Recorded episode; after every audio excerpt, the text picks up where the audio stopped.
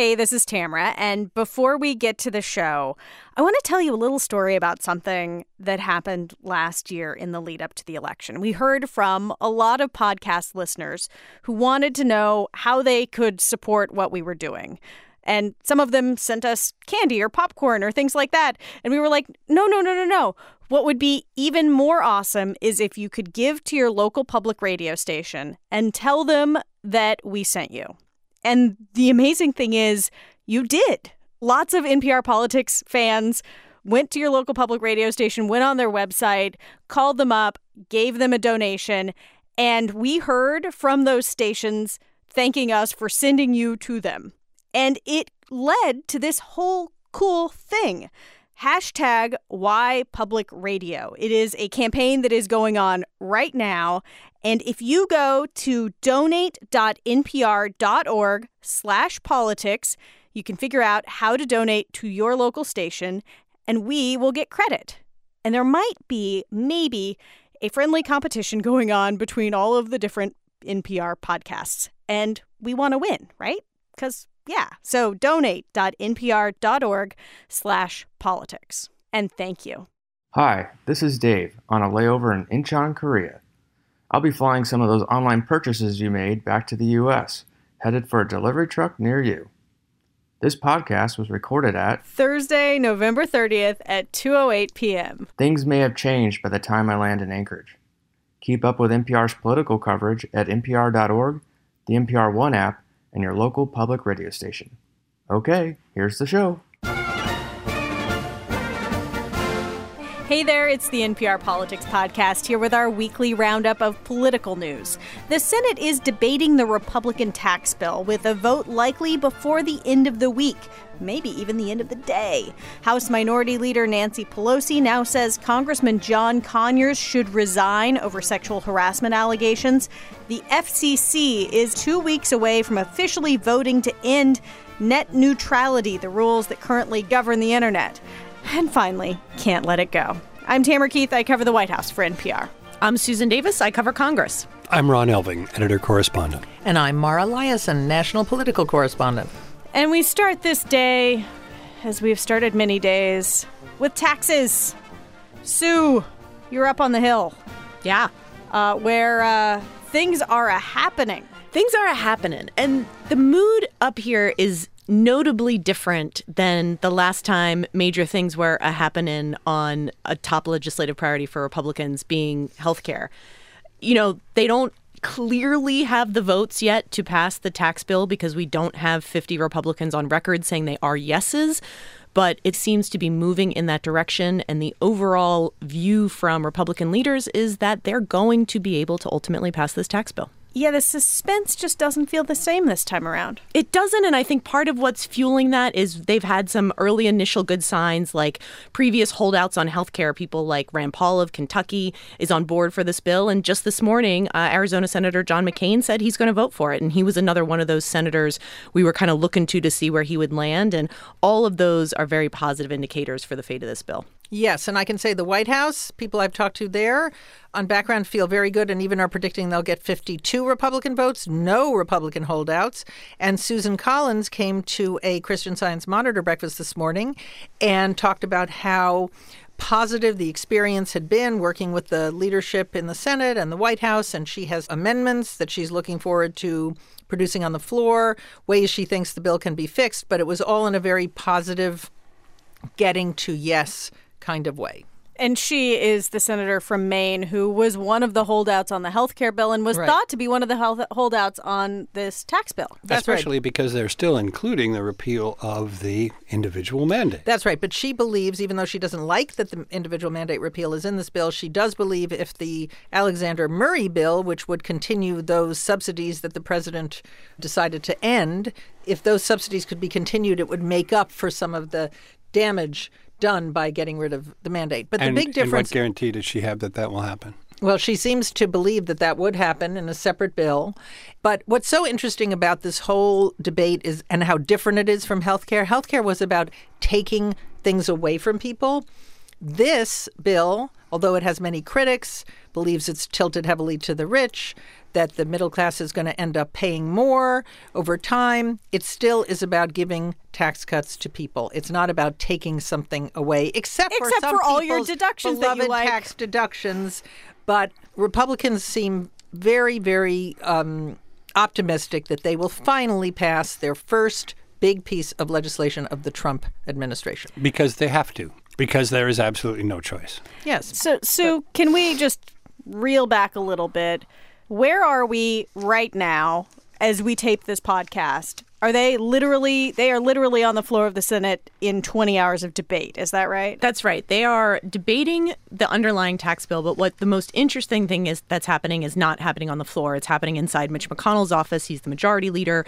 And this is sort of the final wheeling and dealing that he has with various senators to address their final concerns. And what they will probably do is offer some kind of substitute amendment to tuck all this stuff inside the bill uh, to assuage those concerns. Some of the things that we're looking at, senators like Bob Corker of Tennessee and other deficit hawks want to put some kind of what they're calling a trigger into the bill so that if it doesn't deliver the kind of economic growth Republicans say it will, there will be tax increases built into the bill, sort of tri- triggers to raise revenues if it's not meeting its goals. Can I just add that that is possibly problematic from a policy perspective? Sure. I mean, there all of the there, anything is problematic from a policy perspective. I mean, like if you're a business and you think that you're going to have a 20% tax rate going forward, but there's this trigger that at any time could mean that your taxes go up, then how do you plan? which is why there's also a lot of opposition to having a trigger in there. And also, I think there's a little bit of cynicism or skepticism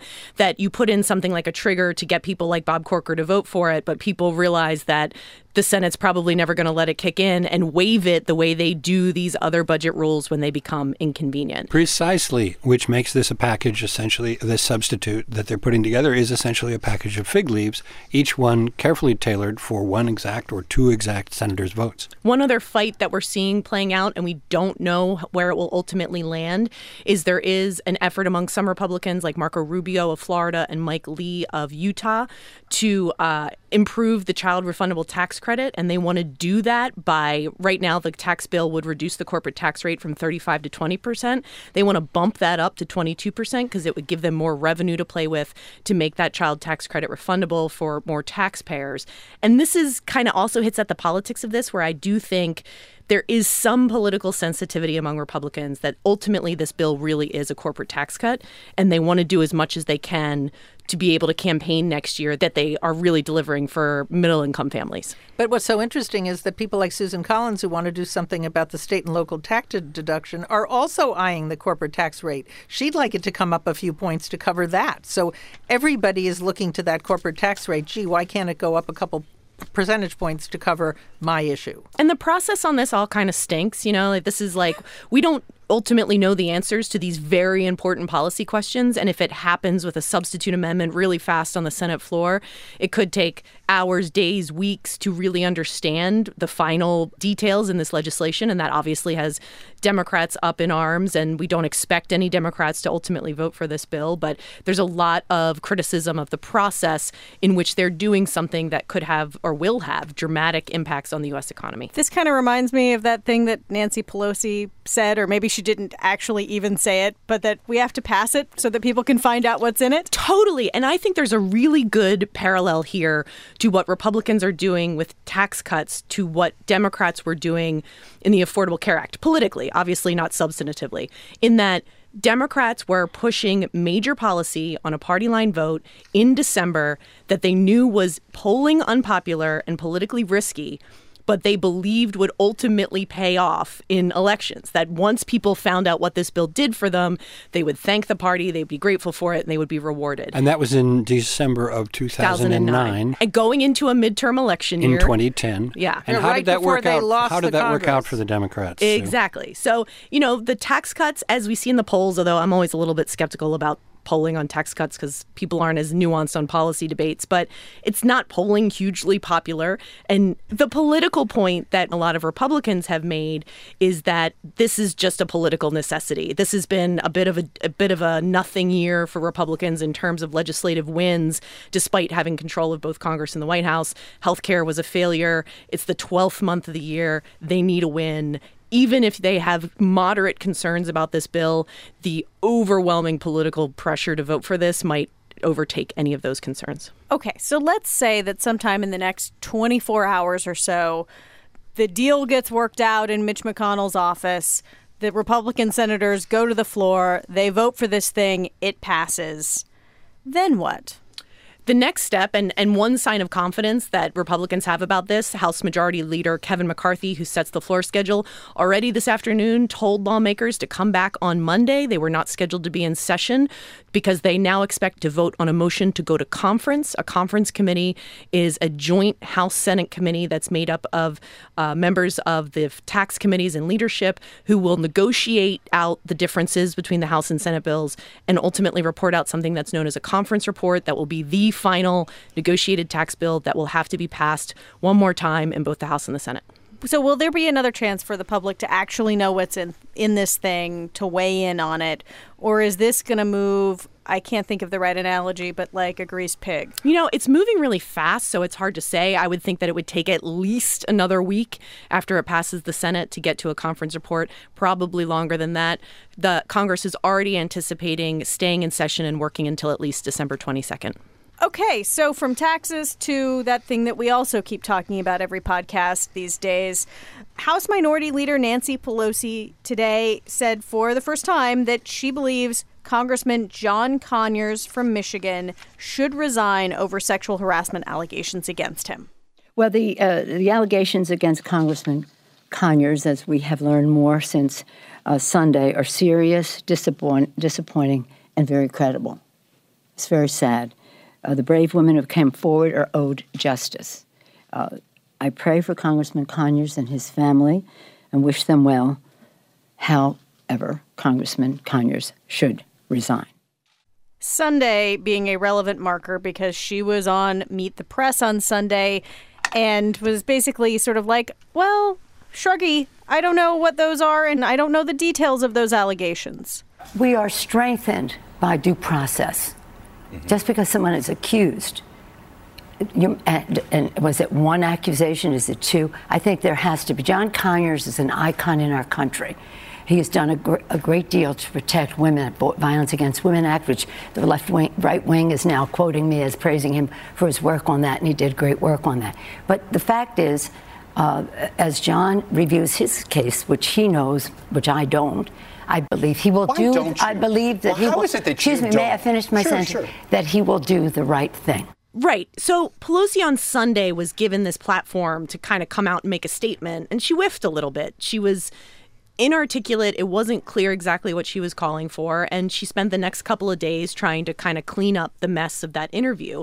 And today she crystallized that by very explicitly calling for Conyers to resign. I would note that when she was on Meet the Press, she was unscripted and seemed uh, not exactly knowing what she was going to say. When she made those comments today, she was very clearly reading off a piece of paper, I think was one sign that she didn't want to mess up the message on this one this time.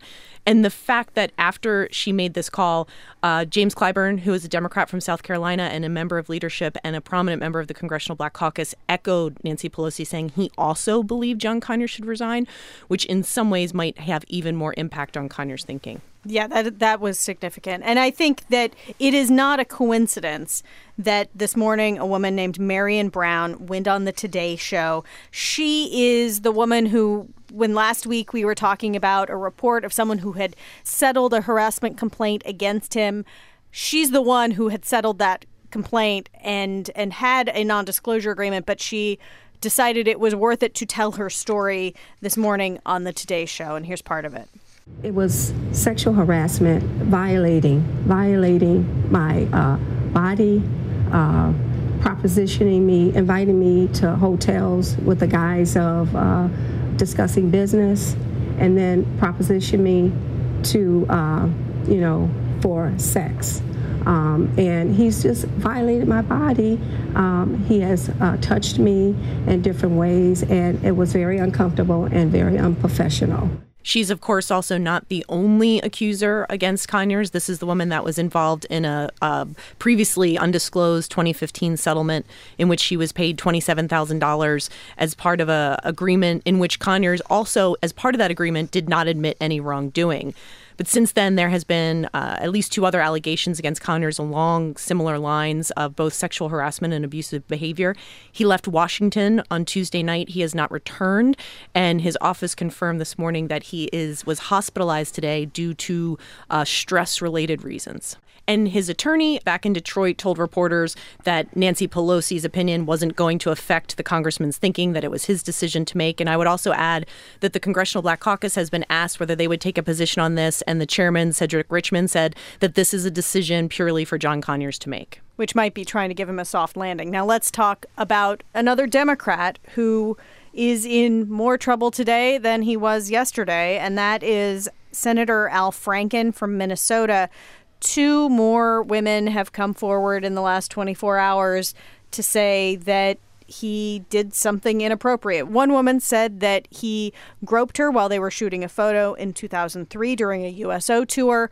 And another woman said that he tried to give her a big wet kiss on stage at an, an event in 2006 and that she turned her head but was still quite alarmed by the situation. I have certainly talked to members of the House and people who work for the CBC and members of the CBC who have made the point that if the level that party leaders are setting for these issues is zero tolerance, then the same pressure that's being applied to John Conyers should be being applied to Al Franken. Now, of course, every allegations against every member that have come to light are different. The facts in every single case are different. But if the message is that Congress is a place of zero tolerance, then I think that Franken, if more and more of these women come out, as two more did today, he is an increasingly problematic political problem for Democrats. And I'm not quite sure how that's going to play out. He has also said he will not resign. He held a press conference this week in which he essentially has apologized for making women feel uncomfortable, although he has not exactly admitted any wrongdoing. He has consistently said he just kind of remembers these events differently, but feels bad if he made any women feel uncomfortable. Which yeah, it's is like he's not denying it, but Yes. he's not admitting it. and it's an apology, but not an admission of wrongdoing. But there's just a there's a question of like what the greater political stakes are here, and if any one member is worth uh, the party when they're trying to maybe try and send a message that this is not something that the Democratic Party will tolerate. Of course, all of this is happening at the same time as this Alabama special election, with all of the controversy surrounding Republican Roy Moore and how that race plays out. Yeah, and if Democrats want to be the party of zero tolerance, the party that believes the women, and they want to be able to say that Republicans are the party that calls women's women liars, they have to prove it, and that means probably uh, moving pretty swiftly to force the resignations of people like Conyers and Franken. Because on the other side, you have the possibility that Roy Moore, who is now coming up in the polls after being slumped after the initial allegations came out. You have the president now supporting him. And I've talked to many Republicans who assume not only he will be elected, but that he will not be expelled from the Senate once he gets there, even though he will go through an ethics investigation. By the way, it is worth mentioning that no one has ever been expelled from the Senate for anything they did before they were a senator. Right. Only for things they did after they were seated. So it would be extraordinary indeed for the Senate to apply a completely different standard suddenly to Roy Moore. Right, because the difference, of course, between the Franken and Conyers cases is that the voters of Alabama have had a chance to learn about these allegations and make their decision being theoretically fully informed. As they were before they elected Donald Trump president. That's right. And that is pretty much the argument of the White House. Not It only is. do Moore and Trump both call their accusers liars, but they also say this has been litigated, or in the case of Roy Moore, it's about to be. All right, I can guarantee this will not be the last time we talk about this very difficult topic, but it is the end of our conversation about it for today. We are going to take a quick break, and when we come back, President Trump's anti Muslim tweets pushed British Prime Minister Theresa May and members of parliament to do something rare criticize the U.S. president. Support for NPR Politics and the following message come from Rocket Mortgage by Quicken Loans. Rocket Mortgage gives you confidence when it comes to buying a home or refinancing your existing home loan. With Rocket Mortgage, you can apply simply and understand all the details so you can mortgage confidently. To get started, go to rocketmortgage.com slash NPR Politics. Equal housing lender licensed in all 50 states. NMLSconsumeraccess.org number 3030. Support for this podcast and the following message come from Google Home. There are things you need to know in the morning, like the weather, your calendar, or the news. A personal assistant can just tell you those things, like the one built into every Google Home. Just say, Hey Google, good morning, and the Google Assistant will tell you the latest forecast, traffic on your way to work, and even the headlines. It's a personalized briefing from an assistant that knows you best. It's a little help at home, like only Google can. Five, four, Space. It used to be the playground of governments, but now rockets and satellites are becoming so small, so cheap, that even a podcast can do it. we have ignition. I'm Robert Smith, and starting November 29th, the Planet Money team launches their very own satellite into the cosmos. Listen on NPR One or that app you're using right now. Copy that, Ops 1. We're back, and first thing yesterday morning, like I rolled out of bed, pulled out the phone, and was like, oh, look at that. President Trump did something that he often does. He went on Twitter. This time, he retweeted three anti Muslim videos that had been posted by a leader of a far right group called Britain First. The first video was captioned Muslim migrant beats up Dutch boy on crutches. It was not a Muslim migrant at all. The second was Muslim destroys a statue of Virgin Mary. And the third said Islamist mob pushes teenage boy off roof and beats him to death. The videos are inflammatory and it's also unclear where exactly they came from or if they are what they purport to be, which it seems, at least in the first case, it is not.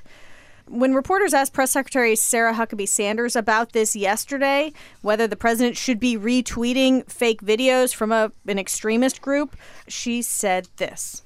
Look again, the whether it's it's a real video, the threat is real, and that is what the president is talking about. That's what the president is focused on is dealing with those real threats, uh, and those are real no matter how you look at it. So it doesn't matter if the video is fake? Uh, uh, look, I'm not talking about the nature of the video. I think you're focusing on the wrong thing. The threat is real, and that's what the president is talking about: is uh, the need for national security, the need for military spending, uh, and those are very real things. There's nothing fake about that. Does the president Tweets have consequences. Tweets have consequences, it sounded like he was not talking about ISIS or extremists. He was talking about how Muslims themselves are dangerous and violent. And what's so interesting is Sarah Sanders undercut the entire fake news argument of the White House. He, she's saying it doesn't matter if something is fake or real, it just matters the point you're trying to make. And what was interesting is it's also not just what the president says or tweets, it's what people hear. And that far right anti immigrant group in Britain, Britain First, and David Duke both applauded him and thanked him for retweeting these. So he gave a big boost to those kind of anti immigrant, anti Muslim groups. And the other consequences is that Theresa May, the British Prime Minister, rebuked Trump, and it's caused an uproar in Great Britain. Yeah, here's what she said today. The fact that we work together does not mean that we're afraid to say uh, when we think the United States have got it wrong and to be very clear with them. And I'm very clear that retweeting from Britain First was the wrong thing to do. So the reviews are in from the other side of the pond. But, you know, here again, the president sees a video. Uh, the president thinks, wow, that really kind of makes the point of how bad Muslims can be. And I'm pushing for a ban on at least some Muslims, and I want to have a wall to keep out people who are bad.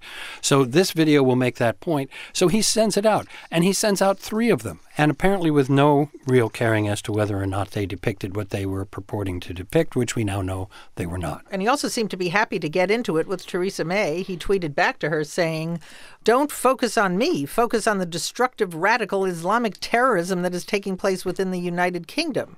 Um, so this is once again, he uses his Twitter feed uh, to express the cultural grievances of his base, to communicate with them, to maintain himself as kind of the driver of the news narrative.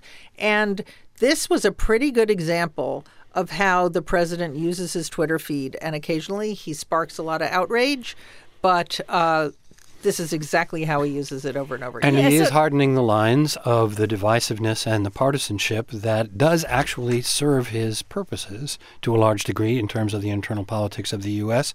And he doesn't really care what they think of him in Great Britain. Yeah. So, Mara, this um, this conflagration is this. How is this one different than any of the others? Is this is is this different, or is this just you know? I don't think it's different. I think he often tweets things that some people feel is outrageous. Some of his tweets have consequences and some of them don't. This one had some consequences, at least in the short term, with the relationship between Washington and London. And we also And- don't know what the consequences might be in the Muslim world where we have people stationed at State Department outposts. Yes, and that's the other really interesting thing. The president has made his relations with Saudi Arabia and other Middle Eastern countries a really important part of his foreign policy. And we haven't heard yet about any pushback he's getting from them, but it can't be making their lives easier. All right, one last thing before we take another break, and then we talk about net neutrality and can't let it go. Okay, so it's not really one last thing, but here we go. Rexit is back. It's making headlines today in the Washington Post and the New York Times, which are both reporting, though we have not been able to independently confirm, that the White House may be moving to oust Secretary of State Rex Tillerson within weeks or months and replace him with CIA Director Mike Pompeo who would then be replaced by Senator Tom Cotton, who would then lead the CIA, possibly, though they are also saying that the president has not yet signed off on this plan. Uh, when President Trump was asked about this in the Oval Office earlier today during a meeting with the Crown Prince of Bahrain, all he said was this Mr. President. He's here. Rex is here. They've had a very fraught relationship. Don't forget, Rex Tillerson is the Secretary of State who has not denied calling the president a moron. And we should also note that the State Department spokeswoman told reporters this afternoon that White House Chief of Staff John Kelly called Tillerson's Chief of Staff today to tell her the stories are not true, and that the State Department spokeswoman said Tillerson continues to enjoy the job and has a lot of work to do, which me as a cynical Washington reporter says he'll be gone by New Year's. Like spending more time with my family. exactly. Okay. When we come back, we're going to talk about why the FCC is moving to end net neutrality and what that could mean for you. And of course, can't let it go. Support for this podcast and the following message come from CLR, maker of CLR Bath and Kitchen. For the toughest cleaning jobs, take on everything from grimy porcelain tubs to old spills on the refrigerator shelves. Spray on and wipe clean on granite countertops, stainless steel appliances, and ceramic tile. CLR Bath and Kitchen has been given the EPA's Safer Choice seal. Woman owned, American made, and backed by a 100% money back guarantee. CLR Bath and Kitchen. Support also comes from SimpliSafe. Getting a good night's sleep is easier said than done, especially if you hear a noise downstairs. You could turn on all the lights and keep watch, or you can rest easy, knowing that your home and family are protected with SimpliSafe. Each SimpliSafe system is a complete security arsenal. There are no contracts and no hidden fees. Get a special 10% discount when you order today at simplysafenpr.com. We're back and we have a special guest with us here today to help explain this whole net neutrality thing from our business desk, Alina Selyukh. Okay, so the Federal Communications Commission announced last week that it's planning to end net neutrality, the rules that currently govern the internet. You, our dear podcast listeners, have been writing in with a lot of questions and many demands, like, please, NPR Politics Podcast, talk about this thing, which is why we have Alina here. And I will admit that I don't fully understand what we're talking about. You and a lot of people. Yeah, I mean, I I get the impression that this is very important. Mm-hmm. So And- what is it? Yeah. what is this about? Help. So, net neutrality, there's sort of two parts to it. There's the philosophical part of it, which is this idea that your company that gives you the internet should not be able to determine what websites load faster, what apps load faster, or in any way kind of decide what and how you experience the things that you want to experience on the internet. And then there's the regulatory part, which is like the super exciting party conversation. Your, face is very telling.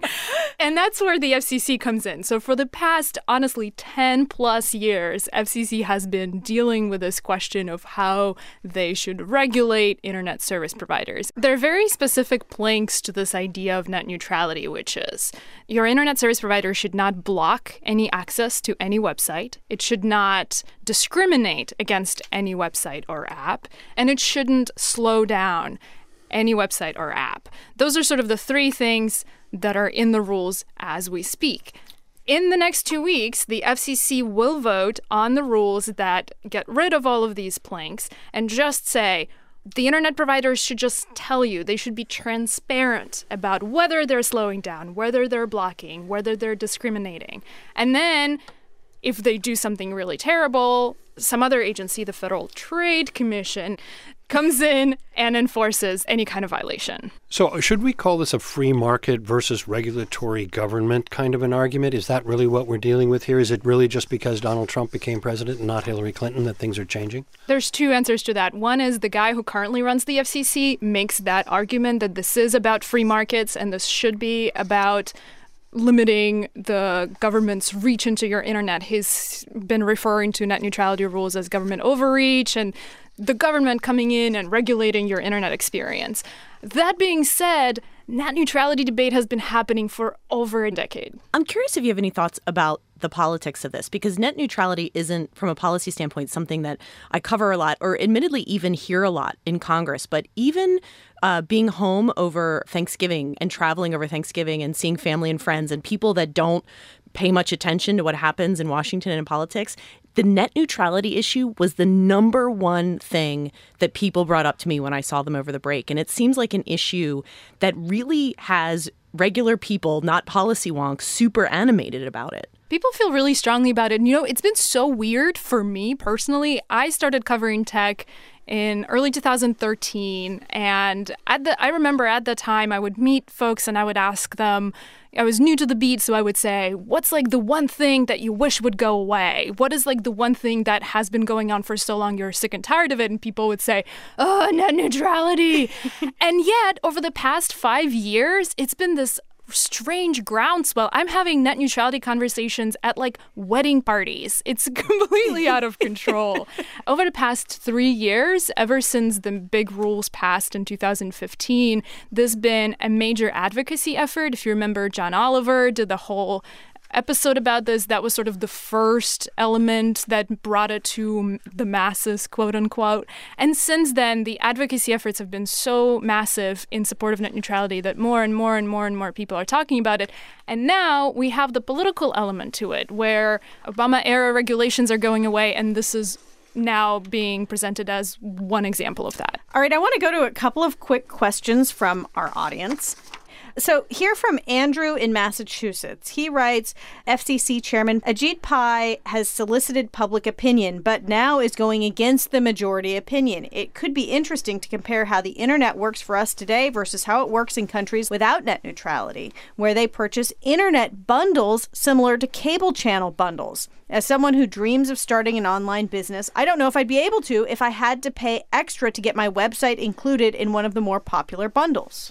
So, three things to say about that. The fact that Ajit Pai, quote unquote, solicited majority opinion, he didn't really solicit majority opinion. He's just following regular FCC procedure where all federal regulations go through public comment. It's just in this case, the advocacy has been so intense that public opinion has turned into this sort of public square solicitation of feelings. That being said, the public comments are only one thing that the FCC considers in writing rules. Second thing, the example that this person presents here of internet quote unquote bundles. It's been a meme, it's been circulating on the internet, and what it actually presents is mobile internet. So it's kind of a nitpicky distinction, but mobile internet and your home internet are kind of two separate things in the EU all of that to me is sort of secondary to the major issue that Andrew brings up, which is, you know, starting an online business and what does this mean for me? I think this is the biggest issue with net neutrality and especially net neutrality advocates who are saying, you know, this is going to be disastrous because companies like Netflix, Google, Amazon, they're so established, they could probably adjust to whatever new reality is, even if it involves more money it will be a question of what happens to the startups.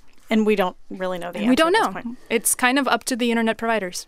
Ryan Matthews in North Carolina writes The way I understand it, it is that there is a five person panel that will make the final decision expected December 14th. Websites such as Reddit have been very vocal about not wanting to revoke net neutrality and have urged its users to call his or her local representative or senator. My question is this If the decision is up to the five person FCC panel, what will calling local representatives and senators actually do? Does Congress actually have any power to change things in this situation? Yes, Congress has all of the power. And in fact, this has been the thing that kind of both sides kind of agree on, which is it should be up to Congress to finally settle this never ending debate. I mean, we've been through, like I said, the FCC publishes something, they get sued. The FCC publishes something, they get sued. I have no reason to expect anything Otherwise, this go around, presumably, yes, December 14th, it's a five member panel. It is run by majority Republicans. It's almost guaranteed that they will pass the rules as Chairman Pai has proposed them. It is also almost certain somebody will sue, whether it's the ACLU or some other group that represents consumers. There will be a lawsuit. The only thing that can potentially finally settle the debate is a congressional effort to write some kind of law to guide the FCC through this. They've tried it, they've tried it many times. But who knows? Maybe someday they'll do it and we will stop explaining net neutrality to people. I don't know. Oh, don't hold our breath, I think is the answer. Okay, Alina, you have reporting to do. So uh, we're going to let you be free. Thank you. Yeah, thank you so much. And now it is time to end the show as we always do with Can't Let It Go. And we all share one thing we cannot stop thinking about this week politics or otherwise. Sue, you go first. So, my can't let it go this week might fall more into the can't make it up category. It's a new ad that is out from a Democratic candidate who's running for attorney general in Michigan. And she is, as to the best of my knowledge, the first candidate who has sought to capitalize on this moment, cultural moment that we're experiencing with all of these sexual harassment allegations and resignations. And I'm just going to let the ad speak for itself. Alrighty then. So, when you're choosing Michigan's next Attorney General, ask yourself this Who can you trust most not to show you their penis in a professional setting? Is it the candidate who doesn't have a penis? I'd say so. Hey now. Uh, so that's an eye catching Sounds ad. like it's a fake Uh, ad, but, but Yeah, is this real? It's a real ad. Her name is Dana Nessel. And one, it's gone moderately viral because, again, it's an attorney general candidate's race. But the reason why I think this is so interesting is that we've already seen really high levels of female candidates running for office, even long before we were experiencing anything about this sexual harassment sort of moment. And it does feel like this has added momentum to female candidates up and down the ballot who may be able to now use this as a compelling argument. And she just did it in a way that, you know, maybe a little bit more candid, maybe a little in other times I don't think you would use those words in a campaign ad. She also has uh, talks a little bit more sort of flicking at things like Harvey Weinstein and other accusations. We have another cut of the ad. Right now, I want to tell you what you can expect me not to do. I will not sexually harass my staff, and I won't tolerate it in your workplace either. I won't walk around in a half open bathrobe, and I'll continue to take all sex crimes seriously, just like I did as a prosecutor. It's a little bit silly, but I also think it's a, a bit serious. And there's already talk about could 2018 be another quote unquote year of the woman in which uh, they saw a very high level of women run for office and win. And part of the catalyst for that moment, as Mara and Ron well know, was the controversial confirmation hearings of Clarence Thomas, where sexual harassment and gender divides were part of sort of the national conversation. And it feels like we're having another one of these national conversations. We don't know how it's going to play out yet, but we are starting to see candidates use it in their campaigns. And even before this latest crop of sexual harassment accusations, there were a record number of women announcing their candidacies to run because of Donald Trump. I'm wondering if, Sue, is there anything about the Michigan Attorney General race? Is there a man running who has a history of sexual harassment, or is this just apropos of the national moment? It's just apropos of the national moment. She also does say in her ad that she believes more women should be running for office everywhere and that she sees being a woman as an asset and not a liability right now. I mean, she's very clearly playing the vote for women for the sake of being women card, which may not always work, but in this moment, it might be actually a very compelling message. Yeah, I do wonder if Congress was not 20% female, but more representative, more closer to 50%, if the dynamics would be different. One has to assume that the dynamics would be different. And of course, the visual element of this, the great symbol of it, was that committee of uh, a score of senators sitting in judgment on Anita Hill's accusations against Clarence Thomas, all of whom were men all of whom were men. And some of them were uncomfortable and tried to kind of downplay the, the gender dynamics of it. Others of them were really quite aggressively dismissive of Anita Hill in ways that I'm sure would sound very familiar to many women who have brought complaints in many industries over many years. All right, I guess I'll go next. So, Senator Lindsey Graham was on CNN. I think he was being asked about the president's tweets, and he said this. You know what concerns me about the American press is this endless, endless attempt to label the guy as some kind of kook, uh, not fit to be president. So there he was, and uh, that seems like a reasonable thing for the uh, Republican senator from South Carolina to say. Though, oddly enough, the internet discovered that the Republican senator from South Carolina, about 18 months ago, in uh, around February 2016, had something oddly similar to say. I'm not going to try to get into the mind of Donald Trump because I don't think there's a whole lot of space there. I think he's a kook. I think he's crazy. I think he's unfit for office. This is the thing that sometimes drives me crazy when people, like lawmakers like Graham, criticize the media and say, oh, the media says this about the president. And it's like, yeah, because we're quoting you saying these things. yeah, moral of the story there is such a thing as going on cable news too often. that was then, and this is now. At the time, Lindsey Graham was running against Donald Trump, and now he sees the fate of himself and his party inextricably tied up with the fate of Donald Trump. So things change. uh, Ron, what can't you let go of? Well, let's lighten it up for just a moment here and go to a positive example, an unusually positive example of judicial activism. Many people have heard, I believe, of a particular justice from the state of Texas. He is on the Texas Supreme Court. Justice Don Willett has become quite famous for his extraordinarily active Twitter account. He keeps us abreast of what he's doing. And the other night, he was letting us know that he was over his MacBook at a Chick fil A eating chicken strips and talking with his wife on his other device. And suddenly, he sees a man come hurtling across the Chick fil A and grab a man in the next booth and begin giving him the Heimlich maneuver. And as he gives him this Heimlich maneuver, it's not working. And after several repetitions, the justice decides it's time for him to step in. So he does, and he replaces the first hero, whom he gives full credit to and calls it Herson's Heimlich heroism mm-hmm. because the gentleman's name was Herson de la Garza. He's a middle school band director there in Austin, Texas. And he steps in, and with a couple of additional applications of the maneuver, the offending piece of chicken is expectorated. liberated was the word I was going to use. The offending piece of chicken is liberated, and all is well and all is fine, and the suffering patron was restored to his young daughter. The fact that this happened at a Chick fil A makes it almost too perfect. And I have to take this opportunity to tell my story about Henry Heimlich.